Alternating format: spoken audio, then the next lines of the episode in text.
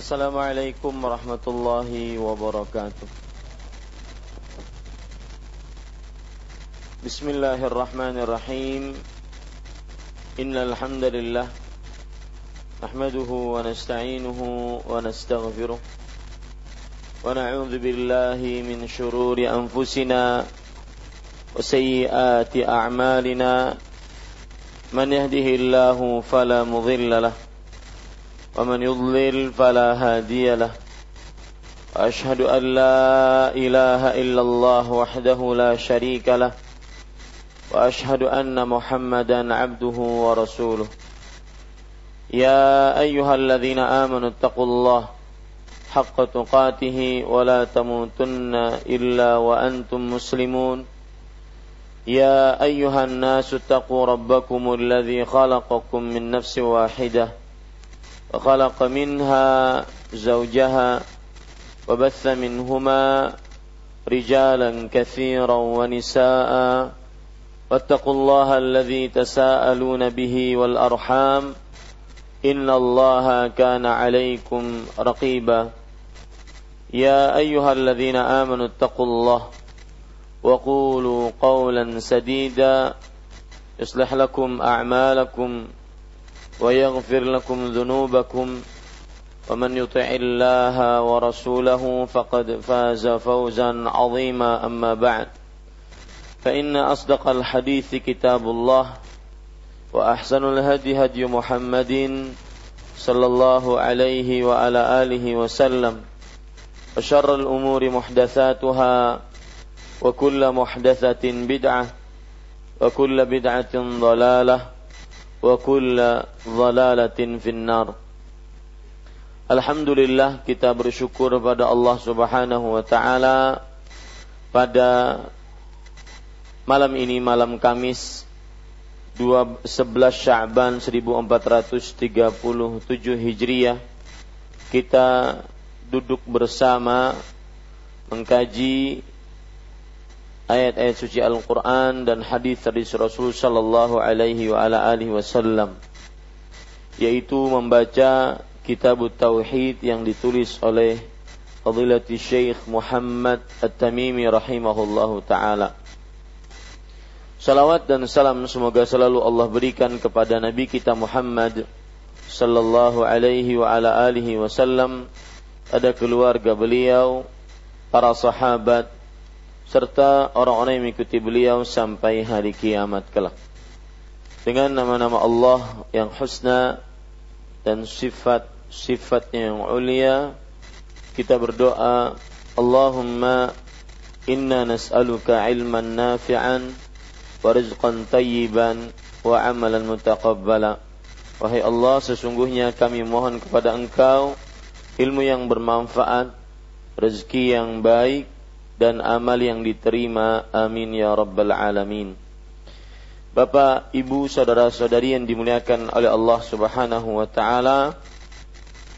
Pada pertemuan kali ini kita akan membahas bab yang baru yaitu bab yang ke-25 penulis mengatakan babun bayanu syai'in min anwa'is sihr. Dalam buku terjemahan kita bab 25 macam-macam sihir. Bapak, Ibu, saudara-saudari yang dimuliakan oleh Allah, kita ingin membahas tentang bab dulu. Babnya berbunyi babun bayanu syai'in min anwa'is sihir.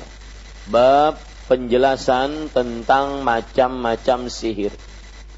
Di dalam bahasa Arab, macam disebut dalam bahasa Arab nau'un. Nau' dan macam lebih khusus dari jenis. Macam lebih khusus dari jenis. Contohnya misalkan manusia adalah macam dari jenis hewan Manusia adalah macam dari jenis hewan. Karena ketika kita katakan hewan adalah jenis dari macam-macam manusia. Jadi eh, hewan adalah jenis dari macam-macam makhluk. Nama besarnya jenis. Di bawahnya ada macam-macamnya. Seperti misalkan jenis hewan macam-macamnya adalah manusia, kemudian hewan yang melata dan hewan yang berkaki empat. Ini kita katakan manusia adalah jenis atau macam dari jenis hewan. Nah, kalau kita pelajari berarti kalau kita katakan macam-macam sihir berarti sihir jenisnya. Nah, kita akan sebutkan macam-macamnya. Sihir jenisnya, jenis perbuatan sihir. Macamnya apa? Macamnya nanti kita akan bahas. Ini yang dimaksud oleh penulis. Yang ingin saya ucapkan adalah pengertian macam. Macam itu lebih khusus dari jenis. Dalam bahasa Arab, macam adalah an-naw' dan jenis dalam bahasa Arab adalah al-jins. Ya, an-naw' dan al-jins. Coba perhatikan. Saya tulis di sini. Makanya penulis mengatakan babu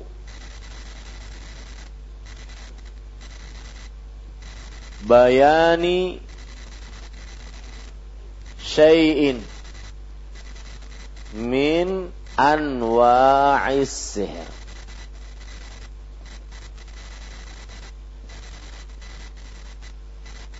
Lihat bab penjelasan tentang dari macam-macam. Ini dia. Anwa. Macam-macam sihir. Anwa adalah jamak dari nau'. Nau artinya adalah dalam bahasa Indonesia macam. Macam lebih khusus dari jenis. Jadi kalau kita katakan manusia ini adalah macam dari jenis hewan. Maksudnya dari jenis makhluk yang hidup.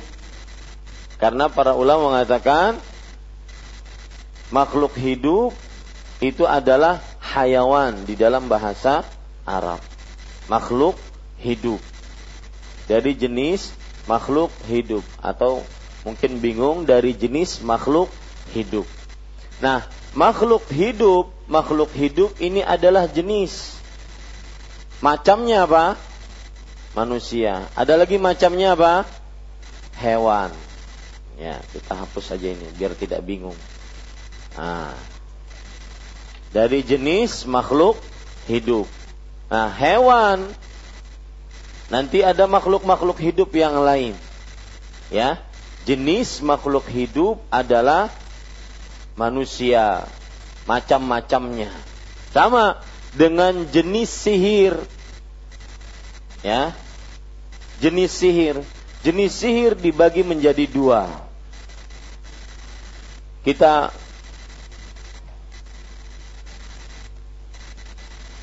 Hapus ini.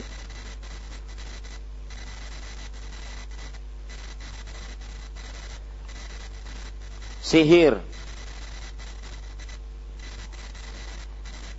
adalah jenisnya. Jenis sebuah perbuatan sihir. Macam-macam dari sihir ini ada dua. Yang pertama, macam yang merupakan kekufuran. Yang kedua, macam yang merupakan perbuatan kefasikan. Apa bedanya antara dua itu? Kekufuran dengan kefasikan. Dari dari jenis sihir ada macam sihir yang mengakibatkan kekufuran. Dan dari jenis sihir ada yang mengakibatkan macam kefasikan. Misalkan jenis sihir yang mengakibatkan kekufuran atau sama dengan kemusyrikan sihir-sihir yang minta tolong kepada kepada syaitan, kepada jin. Baik di dalam perkara hal gaib atau di dalam perkara menyakiti objek yang ingin disakiti dari perbuatan sihir tersebut. Ini yang disebut dengan macam sihir yang merupakan kekafiran atau kemusyrikan. Di sana ada macam sihir yang merupakan kefasikan. Kefasikan artinya perbuatan dosa besar. Dosa besar. Seperti memzalimi seseorang. Dengan sihirnya dia membalimi orang lain. Ini para ikhwah yang dirahmati oleh Allah Subhanahu wa taala. Baik. Bapak Ibu saudara-saudari yang dimuliakan oleh Allah Subhanahu wa taala, perhatikan sekarang ada perkara menarik yang disebutkan oleh Imam Ibnu Utsaimin seorang ulama besar di Arab Saudi meninggal sekitar 15-an tahun yang lalu. Beliau mengatakan, sihir secara bahasa adalah sesuatu yang tersembunyi sebabnya. Jadi terjadi gitu aja. Itu sihir secara bahasa. Makanya seorang ulama yang bernama Al-Fakhrur Razi menyebutkan bahwa termasuk dari macam sihir zaman dahulu adalah jam ini. Mana jam? Jam itu. Ya. Dia berputar sendirian. Zaman dahulu itu disebut apa? Sihir. Bagaimana kalau ngelihat gadget zaman sekarang? Ya. Saya kadang bertanya, main-main dengan nih gadget. Hari apa ini? Dia menjawab, hari Rabu. Kemudian, di mana saya? Dia memper, memperlihatkan, saya ada di mana. Kemudian, saya siapa? Ini para ikhwan yang dirahmati oleh Allah Subhanahu wa taala. Bagaimana kalau dia melihat di zaman sekarang alat-alat alat alat-alat elektronik. Itu sihir secara bahasa. Maka macam-macamnya adalah termasuk dari hal-hal yang tersembunyi sebabnya. Baik, Bapak Ibu saudara-saudari yang dimuliakan oleh Allah Subhanahu wa taala, perhatikan sekarang penulis ketika penulis ini maksudnya Syekh Muhammad At-Tamimi rahimahullah. Di bab sebelumnya menjelaskan tentang hukum sihir di bab sebelumnya menjelaskan tentang hukum sihir. Dan panjang lebar sudah kita jelaskan. Kemudian sekarang penulis menjelaskan tentang macam-macam dari jenis sihir. Macam-macam dari jenis sihir tersebut. Untuk apa? Untuk membedakan ma bagi manusia mana yang sihir dan mana yang keramat. Karena sebagian orang menganggap bahwa sihir termasuk keramat atau bahasa kita karomah. Bahasa Indonesia bakunya keramat. Ya. Sebagian orang menganggap sihir termasuk keramat. Jadi saya ulangi sekali lagi, di bab sebelumnya, bab ke-24, penulis menjelaskan tentang hukum sihir. Di bab ke-25 ini, penulis menjelaskan tentang macam-macam sihir. Untuk apa? Agar mengajari manusia sehingga mereka paham mana yang merupakan karamah, keramat dan mana yang merupakan sihir. Para ikhwan yang dirahmati oleh Allah Subhanahu wa taala, maka kalau begitu kita harus tahu bahwa tidak semua yang di luar kebiasaan manusia itu dianggap karamah. Ya. Tidak semua yang diang, di luar kebiasaan manusia dianggap karamah. Tidak semua yang melakukan di luar kebiasaan manusia dianggap sebagai wali Allah.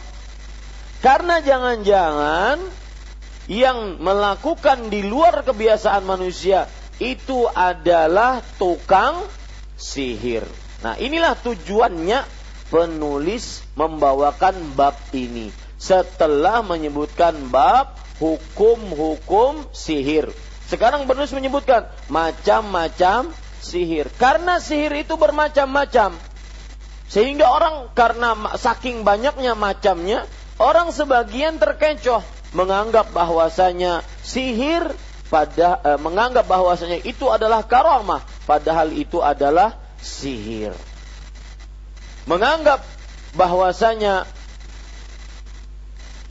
dia seorang alim, wali Allah, wali kutub, wali badal. Padahal tukang sihir. Padahal tukang kibul, tukang tenun, tenung, tukang santet, guna-guna, pelet. Ini tujuannya. Penulis ketika menuliskan macam-macam sihir agar manusia bisa membedakan mana yang sihir dan mana yang merupakan karamah.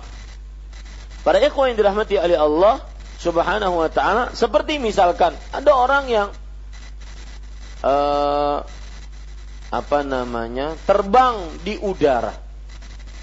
Kemudian sholat di Mekah. Ya, berjalan di atas sungai. Kemudian mengetahui nama seseorang padahal belum berkenalan sebelumnya. Meramal seseorang dengan ramalan-ramalan yang begitu jitu dan terjadi ramalannya. Maka tema ini atau bab ini menjelaskan mana yang merupakan wali-wali Allah dan mana yang merupakan tukang sihir. Dan Allah Subhanahu wa taala telah menjelaskan di dalam Al-Qur'an batasan wali Allah. Sebagaimana disebutkan dalam surat Yunus ayat 62 sampai 63. Ini batasan wali Allah. Ala Inna awliya Allahi la khawfun alaihim wa la hum yahzanun. Alladzina amanu wa kanu yattaqun. Ingatlah, sesungguhnya wali-wali Allah bukan orang yang bertapa di samping sungai. Itu sholatnya kayak apa? Nah, yuk pikirkan. Laki-laki harus berjamaah pulang di masjid. Wali-wali Allah kata Allah Subhanahu wa taala bukan orang yang berkhulwat di dalam kamar sekian puluh hari. Itu jumatannya kayak apa? Lihat batasannya disebutkan oleh Allah Subhanahu wa taala. Ala, ingatlah Inna awliya Allah sesungguhnya wali-wali Allah la khaufun alaihim wa lahum yahzanun. Mereka tidak mempunyai rasa takut dan rasa khawatir. Wali Allah nggak pernah rasa takut dan rasa khawatir. Saya ingin memberikan faidah sering sekali di dalam Al-Quran ayat-ayat yang menyebutkan la khaufun. Ya, catat faidah ini baik-baik. Dan mudah-mudahan faedah ini membuat kita lebih semangat untuk menjadi orang yang bertakwa. La khaufun alaihim walahum yahzanun. Sering sekali kita dapati dalam ayat-ayat Al-Quran kata-kata La khaufun alaihim walahum yahzanun. Ya, ayatnya begini La khaufun alaihim wala hum yahzanun.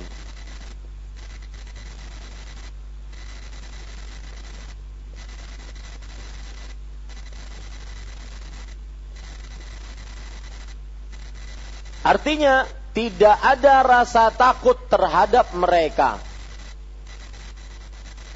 Dan tidak ada rasa khawatir. Tidak ada rasa takut terhadap mereka dan tidak ada rasa khawatir. Lihat para ikhwah dijelaskan oleh para ulama di antaranya Imam Ibnu Katsir. Takut khawatir atau sedih. Apa maksudnya? Sering sekali dalam ayat Al-Quran. Saya bacakan beberapa ayat atau saya sebutkan beberapa ayat dari Al-Quran. Al-Baqarah ayat 262. Al-A'raf ayat 49. Yunus ayat 62. An-Nur ayat 55. Ar-Rum ayat 24. Az-Zukhruf ayat 68. Saya ulangi. Al-Baqarah ayat 262. Al-A'raf 49. Yunus 62. An-Nur 55. Ar-Rum 24. Az-Zukhruf 68. Ini ayat-ayat yang menyebutkan semuanya di dalam ayat tersebut la khaufun la khaufun alaihim walahum yahzanun. Tidak ada rasa takut atas mereka dan tidak ada rasa khawatir atas mereka. Lihat kata-kata takut.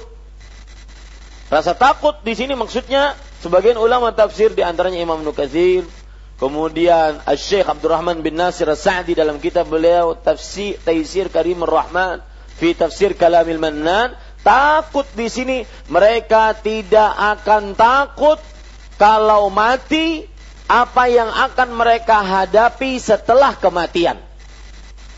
Mereka tidak takut kehidupan setelah kematian, tidak takut fitnatul qabr. Pertanyaan dalam kubur oleh malaikat mungkar dan nakir. Tidak takut tentang siksa kubur karena mereka selamat tidak takut tentang hari kebangkitan karena mereka nyaman dibangkitkan. Tidak takut tentang padang mahsyar karena mereka mendapat naungan tatkala di padang mahsyar. Tidak takut tatkala diberikan buku catatan amal karena mereka mendapatkannya dengan tangan kanan ataupun dengan di samping kanan. Tidak takut ketika ditimbang karena mereka pasti berat timbangan pahalanya dan seterusnya. Enggak takut. Tidak takut menghadapi kehidupan setelah kematian. Hampir semua ayat di dalam Al-Quran selalu seperti ini maknanya. Apabila anda dapati dalam Al-Quran la maka para ulama tafsir menafsirkan ini tidak takut menghadapi kehidupan setelah kematian. Padahal kehidupan setelah kematian itu mengerikan, Pak. Dan sulit. Mengerikan dan sulit. Tidak mudah. Ya. Belum lagi su'ul khatimah, husnul khatimah. Dia nggak takut. Kenapa? Karena dia orang beriman. Orang beriman ketika dia di dalam keadaan sakaratul maut, dia malah didatangi oleh malaikat. Makanya tidak sedikit orang-orang beriman ketika sakaratul maut mereka dalam keadaan tersenyum. Kemudian seakan-akan mengambil sesuatu. Karena itu sedang diberikan kabar gembira oleh Allah subhanahu wa ta'ala. Allah subhanahu wa ta'ala berfirman, "Tatanazzalu alaihimul malaikah alla takhafu wa la tahzanu." Pada saat sakaratul maut para malaikat turun, mereka mengatakan, "Allah takhafu." Jangan kalian takut. Lihat, sama ayatnya. Dan jangan kalian khawatir. Ya. Ini menunjukkan ikhwah, Bapak Ibu saudara-saudari yang dimuliakan oleh Allah sebagai husnul khatimah. Enggak takut dia menghadapi kehidupan setelah kematian. Beda dengan sebagian orang yang tidak beriman, tidak bertakwa, menghadapi kehidup, kehidupan setelah kematian. Dimulai dari sakaratul maut dia sangat takut. Kenapa? Karena dia tahu bahwasanya kehidupan setelah sakaratul maut lebih berat hitungannya. Seperti misalkan hadis Utsman bin Affan yang diriwayatkan oleh Imam Hakim dalam kitabnya Al-Mustadrak. Utsman bin Affan dikatakan oleh Abu Utsman An-Nahdi bahwasanya Ya Utsman, beliau waktu itu di kuburan melihat kuburan kemudian menangis. Ya Utsman, wahai Utsman bin Affan radhiyallahu an. Tadhkurul jannata wan nar la tabki wa tabki min hadha. Engkau mengingatkan tentang surga dan neraka, tapi enggak menangis. Tapi menangis ketika melihat kuburan. Maka beliau menjawab, "Sami'tu Rasulullah sallallahu alaihi wasallam yaqul." Aku mendengar Rasul sallallahu alaihi wasallam bersabda, "Al-qabru awwalu manazilil akhirah." Kuburan adalah tempat singgah pertama dari tempat singgah kiamat. Faman naja minha fama ba'dahu. Artinya yang selamat di kuburan, yang selamat di kuburan, maka fase setelah kuburan lebih ringan. Fase setelah kuburan lebih ringan. Wa in lam yanju minha fama ba'dahu asyaddu min. Dan siapa yang belum selamat di kuburan dapat siksa kubur yang setelahnya lebih berat darinya. Saya sering mengatakan ini Pak. Yang sedang gelisah, resah, galau dengan kehidupan dunia dia ingat mati dimulai dari sakaratul maut Sampai nanti berjalan di atas sirat. Niscaya kegelisahan tentang dunia Anda akan menjadi nyaman. Dan ingat para ikhwah, kuburan salah satu penentunya adalah hutang-hutangmu. Kuburan salah satu penentunya adalah hutang-hutangmu baik terhadap kepada manusia dengan harta atau hutang-hutangmu dengan lisanmu menzalimi seseorang, menggibah orang lain, namimah mengadu domba antara orang lain dengan orang dengan seseorang. Hati-hati. Bukankah Rasulullah SAW pernah melewati dua kuburan kemudian beliau mengatakan ini orang ya dia sekarang dikubur dan dia disiksa dalam kuburnya. Salah satunya adalah Yamshi bin Namimah dia karena suka mengadu domba antara orang lain. Para ikhwan yang dirahmati oleh Allah Subhanahu wa taala, kembali kita ke permasalahan tadi. La khaufun, tidak ada rasa takut atas mereka. Tidak ada rasa takut, maksudnya tidak takut menghadapi kehidupan setelah kematian. Tenang mereka. Wali Allah itu tenang kehidupan setelah kematian, nggak takut. Bahkan, subhanallah, saya katakan di sini, amalkan ibadah ini. Ini ibadah kepada Allah. Bahkan mereka ingin bertemu dengan Allah. Dan ini ibadah. Bertemu, ingin bertemu dengan Allah itu ibadah hati. Man ahabba liqa Allah, ahabba Allah liqa'ah. Siapa yang ingin bertemu dengan Allah, maka Allah ingin bertemu dengannya. Bayangkan Pak, dan ibadah hati ini, terutama ingin bertemu dengan Allah, ini adalah ibadah yang sangat lezat. Sangat indah. Bayangkan ketika kita dalam keadaan gelisah, kita mengangkat tangan kepada siapa? Kepada Allah. Ruku, sujud, nungging kita hanya untuk Allah. Baca Quran kita, yang kita baca firman Allah. Tatkala kita dalam keadaan ingin sesuatu, minta kepada Allah. Padahal kita belum pernah melihat. Kita diwajibkan untuk beriman kepadanya. Padahal kita belum pernah melihatnya dengan kasat mata kita. Alangkah kita rindunya kepada Allah. Subhanahu wa taala. Dan ini ibadah. Ibadah agung. Bapak Ibu saudara-saudari yang dimuliakan oleh Allah la khauf tidak ada rasa takut walahum yahzanun dan mereka tidak mempunyai rasa sedih atau khawatir apa maksudnya Para ulama bersepakat bahwa maksud daripada rasa sedih atau khawatir artinya adalah tidak ada khawatir meninggalkan keluarga. Kalau dia mati, wali Allah ini mati, dia enggak khawatir. Istrinya, anaknya. Kenapa? Karena dia bertakwa dan orang bertakwa akan dijaga oleh Allah Subhanahu wa taala. Dan saya pesan kepada para orang tua, terutama yang masih pakai asuransi. Anda bisa membuat asuransi yang paling terkuat sedunia. Tinggalkan asuransi-asuransi gaya Yahudi Nasrani yang membuat madesu masa depan suram, suudzon terhadap Allah. Kalau saya keluar, nanti saya bagaimana? Kalau saya tabrakan, anak saya bagaimana? Ini suudzon terhadap Allah. Ini ajaran kaum Yahudi Nasrani. Tinggalkan. Ada asuransi yang sangat terkenal untuk anak-anak kita yaitu ketakwaan dan kesalihan dan keimanan orang tua. Ini para ikhwan yang dirahmati oleh Allah. Dari sisi mana? Lihat, dua anak yatim di zaman Nabi Musa dan Nabi Khadir alaihi. Yang harta mereka karena mereka belum balik, harta mereka disimpan oleh Allah di bawah rumah. Ketika rumah tersebut mau rubuh, kalau rubuh maka ketahuan hartanya, padahal mereka belum balik. Datang Nabi Khadir membangunkan rumah itu kembali. Agar hartanya terjaga. Terjaga. Makanya Allah sebutkan dalam surah Al-Kahfi. Fa'arada rabbuka an yastakhrija kanzahuma rahmatan min rabbik. Allah ingin ketika dia sudah, mereka berdua ini sudah balik. Ya, harta yang disimpan oleh orang tua yang soleh tadi akan keluar sebagai bekal untuk anak tersebut. Syaratnya apa? Wakana abuhuma salihan. Dan kedua orang tuanya adalah orang tua yang saleh. Lihat syaratnya itu.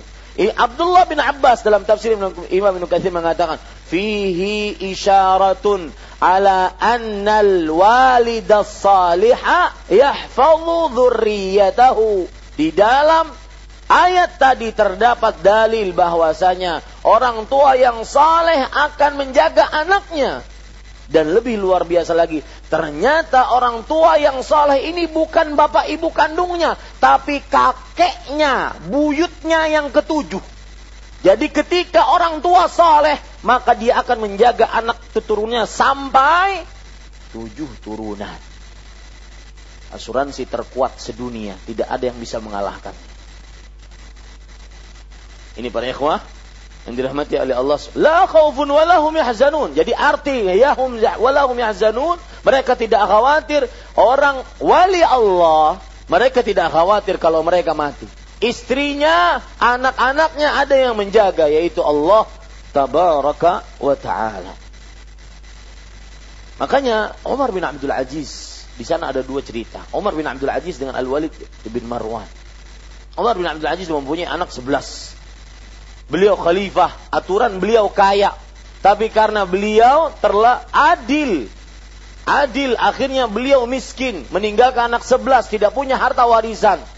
Ketika ditanya dalam keadaan sakaratul maut, ya Umar. Umar bin Abdul Aziz seorang tabi'i yang melihat sahabat Rasulullah SAW gubernur kota Madinah sebelumnya, kemudian menjadi khalifah, disebut-sebut sebagai khalifah Rashidah yang kelima, khalifah yang terbaik yang kelima.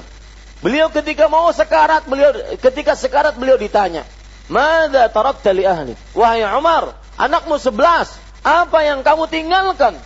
Nih, yang masih takut, ninggalin harta terlalu banyak untuk anaknya, tapi tidak ditinggalin takwa. Wahai Umar, apa yang kamu tinggalkan untuk anakmu? Anakmu sebelas, nggak ada hartamu, kamu bahkan punya hutang. Maka beliau mengatakan, dan ini dicatat di sejarah, di buku-buku sejarah. Taraktu lahum taqwallah aku tinggalkan untuk mereka takwa kepada Allah. Kenapa wahai Umar kamu tinggalkan takwa kepada Allah? In kanu fuqara lam yadhlimuhullahu in kanu muttaqin. Kalau seandainya mereka miskin nantinya setelah kehidupanku, aku kan nggak tahu. Mereka miskin, maka orang yang bertakwa tidak akan dizalimi oleh Allah, tidak akan disengsarakan oleh Allah. In kanu aghniya falam yadhlimuhum anfusahum bi amwalihim. Kalau seandainya mereka kaya tetapi mereka bertakwa, maka kekayaan mereka akan diletakkan di jalan Allah karena mereka bertakwa.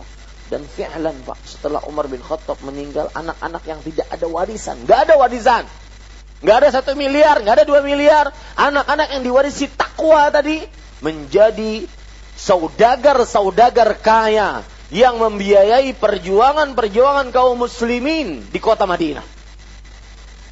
Beda dengan tadi Al-Walid bin Abdul Malik. Mempunyai anak sebelas, juga khalifah. Setiap anaknya diberikan juga mempunyai anak sebelas. Khalifah juga. Setiap anaknya diberikan harta warisan. Kalau bahasa kita sekarang 100 juta atau 1 miliar per orang. Maka apa yang terjadi pada ikhwah? Ternyata tidak dibekali takwa. Yang terjadi ketika bapaknya meninggal, Anaknya tidak jikoki takwa, akhirnya anaknya menjadi pengemis di kota-kota Madinah. Pilih antara ini dengan ini. Silahkan azan dulu.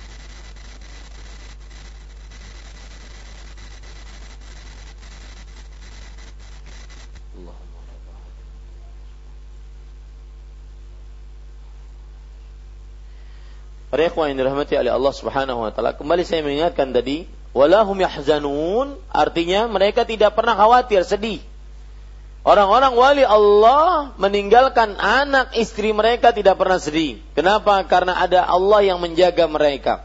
Itu setiap Anda dapati ayat la khaufun alaihim walahum yahzanun maknanya itu. Saya ingin mengulangi. La khaufun artinya tidak ada rasa takut. Apa maksudnya? Tidak takut menghadapi kehidupan setelah kematian. Apa kehidupan setelah kematian? Dari mulai masuk kubur. Ya, dari mulai nyawanya, rohnya diangkat ke langit, dikembalikan lagi ke dalam jasadnya di alam barzah. Mulai saat itu, itu kehidupan setelah kematian. Maka dia tidak punya asa takut. Sampai nanti di hari kiamat, entah surga atau neraka. Kemudian tidak punya rasa khawatir, maksudnya apa? Tidak khawatir atau sedih meninggalkan anak istrinya. Kenapa? Karena ada Allah Subhanahu wa taala yang menjaganya. Dan saya ceritakan tadi bahwa orang-orang yang kadang-kadang terlalu suudzon dengan Allah sehingga mempunyai asuransi padahal dalam Islam ada asuransi yang paling kuat yaitu asuransi kesolehan orang tua. Bayangkan kisah tadi dua anak yatim di zaman Nabi Musa dan Nabi Khadir alaihi wassalam, harta mereka terjaga. Sampai mereka balik, baru nanti Allah keluarkan harta mereka sebagai bekal untuk dua anak yatim tersebut. Ternyata Abu Huma salih. Kedua orang tuanya saleh. Ternyata kedua orang tua yang dimaksud bukan dua orang tua kandungnya, tetapi kakeknya yang ketujuh. Berarti Orang tua yang saleh akan menjaga keturunannya tujuh turunan. Allah. Makanya saya katakan asuransi terkuat sepanjang masa. Tidak pernah ada asuransi terkuat seperti itu. Dan saya ingatkan dengan cerita Umar bin Abdul Aziz rahimahullah. Ya, dan saya barusan baca bahwasanya bukan Al-Walid bin Abdul Malik tetapi Hisham bin Abdul Malik. Hisham bin Abdul Malik. Dia ini khalifah juga.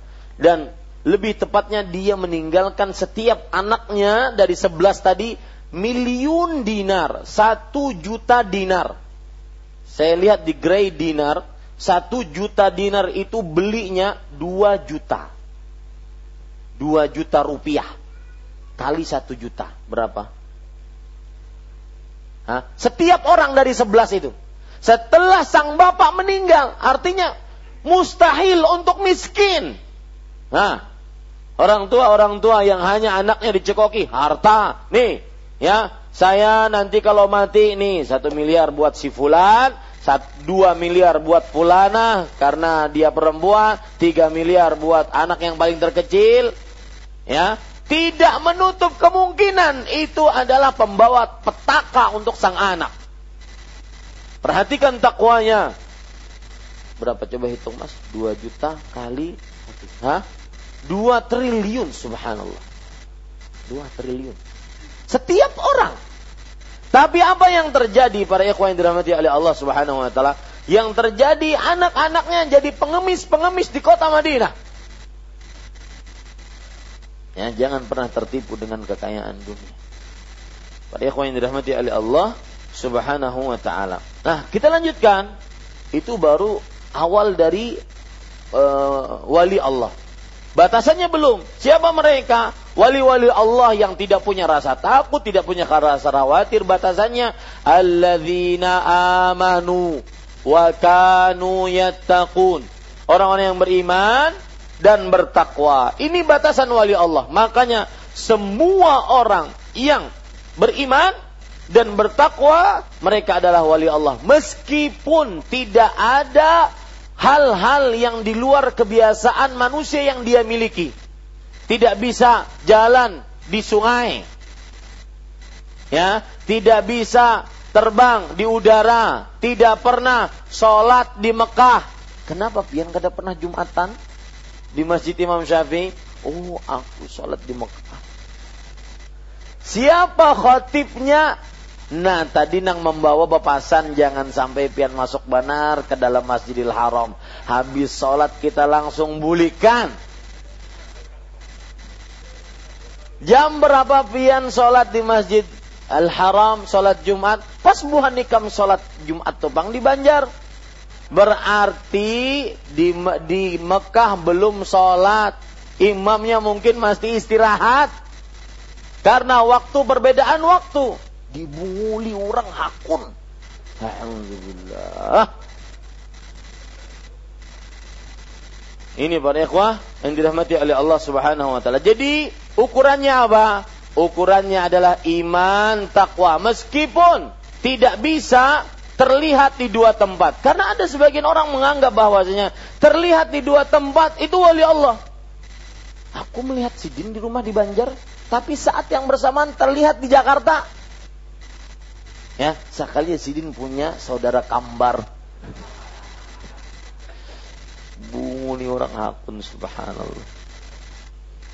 Ini para ikhwan yang dirahmati oleh Allah Subhanahu wa taala. Jadi orang yang beriman dan bertakwa itu wali Allah. Yang mengikuti ajaran Rasulullah itu wali Allah. Yang mengikuti Al-Quran dan hadis itu wali Allah. Ukurannya iman takwa. Meskipun jualan pentol bakar. Saya ingin mengingatkan beberapa fenomena tentang pentol. Satu, bagi yang jualan pentol, maka jangan berjualan tatkala azan terutama laki-laki. Terutama azan maghrib. Maka pas maghrib itu bina nikmat ah, beratan. Sudah makannya berdiri, pakai tangan kiri, azan sudah lewat, kemudian antara perempuan laki-laki bercampur di situ. Ini fenomena ironi pentol. Ya.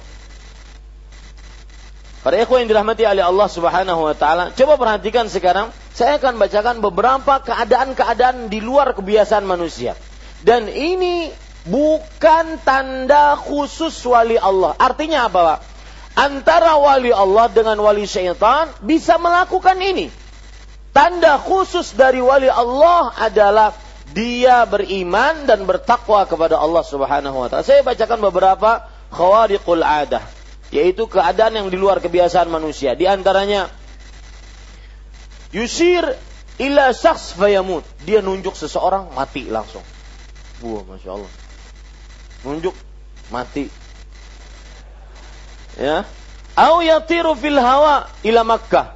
Atau dia terbang di udara salat di Mekah sebagaimana saya ceritakan tadi. Au yamshi 'alal ma. Atau berjalan di atas air. Atau yamlau ibriqan minal hawa. Atau dia mengisi air ya mengisi air mengisi kendi itu dari dari udara dia orang kan nyari mata air atau nyari keran. Ini enggak. Dia nah sudah terisi di situ. Ya? Maka yang kadang-kadang dikesahkan, yang sering-sering diceritakan itu aja. Tidak pernah dibacakan. Ayat, hadis membuat kaum muslimin menjadi bodoh. Cuma diceritakan tentang di luar-luar kebiasaan manusia. Mobil mogok, sekalinya ada wali Allah mengatakan isi dengan air. Ah, yang urusan-urusan mobil siapa urusan di sini? Nah, bisa hidup pak? Satu tetes air saja masuk mati mesinnya. Makanya jar orang, makanya jar. Itulah bukti wali. Kada. Itu cerita dusta. Konon ceritanya pasti konon ceritanya. Yang digembar-gemborkan itunya. Mana ayat-ayatnya, hadis-hadisnya, mana hukum-hukum fikihnya, mana Eh, pelajaran-pelajaran akhlaknya yang diajarkan oleh Rasul sallallahu alaihi wasallam. Ini para ikhwan yang dirahmati oleh Allah Subhanahu wa taala. Au yukhbiru fi ba'dil awqat bi syai'in minal ghaib. Nih, nih pada hati Kadang-kadang dia memberitahukan di beberapa keadaan hal perkara gaib dan terjadi. Ustaz, bujuran terjadi Ustaz. Lima kali sini meramal, lima kali jadi. Lalu kenapa? Ya, kata anak muda yang baru lulus UN, Sowat. Emang kenapa? Kalau seandainya terbukti kenapa? Lalu kita berhak minta nanya kepada dia. Ulun apabila naik haji. Berhak? Enggak. Bukankah Allah menetapkan? Saya pesan pak. Islam itu ada namanya muhkamat. Sesuatu yang tetap. Sesuatu yang merupakan sawabit, tidak bisa berubah. Allah menetapkan, "Qul la ya'lamu man fis samawati wal ardhil ghaiba illa Allah." Katakan wahai Muhammad sallallahu alaihi wasallam, tidak ada yang mengetahui akan hal gaib di langit dan bumi melainkan Allah Subhanahu wa taala. Ya, kalau mengetahui akan hal gaib, Nabi Muhammad SAW nggak akan perang, ikut perang Uhud. Tadi saya baru dengar kajian tentang perang Uhud, subhanallah. Nabi Muhammad SAW ke, kepa, Milfar, penutup kepala beliau masuk ke dalam gigi geraham beliau. Susah untuk dicabut. Dicabutnya digigit oleh Abu Ubaidah ibn Jarrah radhiyallahu anhu. Itu kalau seandainya beliau mengetahui akan hal gaib, niscaya beliau tidak akan ikut perang Uhud. Kalau Nabi saja tidak mengetahui akan hal gaib di langit dan di bumi kecuali yang Allah beritahukan, bagaimana orang-orang yang bukan Nabi? Bagaimana orang-orang yang bukan orang orang yang masih dianggap wali, pinanya si Din itu wali, pinanya. Ya, apa wali pinanya? Alhamdulillah. Ya ini para ikhwan yang dirahmati oleh Allah Subhanahu wa taala. Kemudian seperti yang saya sebutkan, au yaktafi ahyanan min a'yunin nas atau kadang-kadang tidak terlihat oleh mata manusia. Jadi sidin berjalan kada kelihatan. Ya, menghilang. Ini bukan wali, ini hantu. Au yukhbiru ba'dun nas bima suriqalah atau memberitahukan bagi manusia tentang barang yang sudah dicuri. Ya. Ini namanya tukang ramal, bukan wali Allah Subhanahu wa taala. Karena kita mempunyai hukum tetap. Tidak ada yang mengetahui akan hal gaib di langit dan di bumi kecuali Allah Subhanahu wa taala. Kemudian para ikhwan yang dirahmati oleh Allah, Imam Syafi'i bahkan mengatakan, "Idza ra'aita ar-rajula yatiru fil hawa wa yamshi 'ala al-ma' fala taghtarru hatta tad'a 'amalahu 'ala al-kitab wa sunnah." jika engkau melihat seorang terbang di udara, berjalan di atas air. Ini Imam Syafi'i, imam yang mubajjal, yang semua kaum muslimin terutama di Indonesia ini menganggap sebagai imamnya. Beliau mengatakan, jika kalian melihat orang terbang di udara, kemudian berjalan di atas air, jangan jangan terlalu heboh. Jangan tertipu sampai engkau letakkan engkau timbang amalnya antara Al-Quran dan Sunnah. Benar tidak? Ini para ikhwan. Dan saya pesan Pak, cerita-cerita yang di luar kebiasaan, sudahlah, tutup. Bukan sesuatu yang perlu diceritakan, wah sidin itu, sidin kayak. Ilmunya mana? Yang kita ingin ambil dari Al-Quran dan hadisnya mana? Apa ilmunya? Ini para ikhwah yang dirahmati oleh Allah subhanahu wa ta'ala. Jadi kalau seandainya kita ingin bertanya apa perbedaan mendasar antara wali Allah dengan wali syaitan, antara karamah dengan istidraj atau ahwal syaitania, keadaan-keadaan syaitan, bisikan-bisikan syaitan, maka kita bisa membedakan dengan mengetahui definisi dari wali Allah. Orang yang beriman dan bertakwa itulah wali Allah Subhanahu wa taala. Ada kadang-kadang orang tidak sholat, wali Allah. Kada sembahyang wali Allah. Khalilullah sembahyang sholat sampai kakinya bengkak. Subhanallah. Ini enggak sholat wali Allah. Wali mana? Wali pasar hanyar. Ya. Enggak, jangan ragu para ikhwah. Jangan ragu. Yang tidak beriman tidak bertakwa itu bukan wali Allah. Jangan ragu, itu iman, itu akidah. Nggak boleh ragu. Jangan tertipu dengan khawariqul ada. Bisa meramal, ramalannya sepuluh kali benar semua. Bukan urusan. Ya. Dan juga jangan tertipu dengan casing. Mau pakai jenggot, jenggotnya panjang, jubah, pakai surban, setengah perahu, bukan urusan hafal Quran, enggak urusan. Imam di Masjid Imam Syafi'i.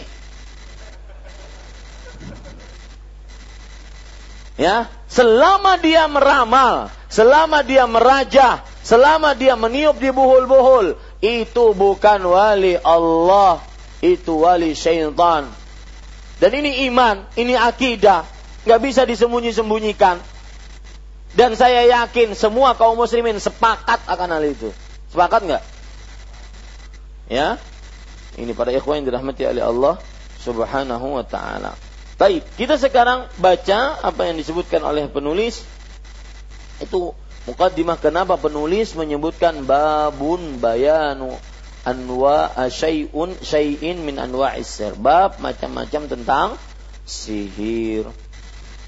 Qala rahimahullahu taala qala Ahmadu, haddatsana Muhammad ibnu Ja'far قال حدثنا عوف قال حدثنا حبان بن العلاء قال حدثنا قطان بن القبيصة عن أبيه أنه سمع النبي صلى الله عليه وعلى آله وسلم قال إن العيافة والطرق والطيرة من الجبس قال عوف العيافة زجر الطير والطرق الخط يخط في الأرض والجبت قال الحسن رنة الشيطان إسناده جيد wali Abi Dawud wa Nasa'i wa Ibn Hibban fi sahih al-musdana minhu.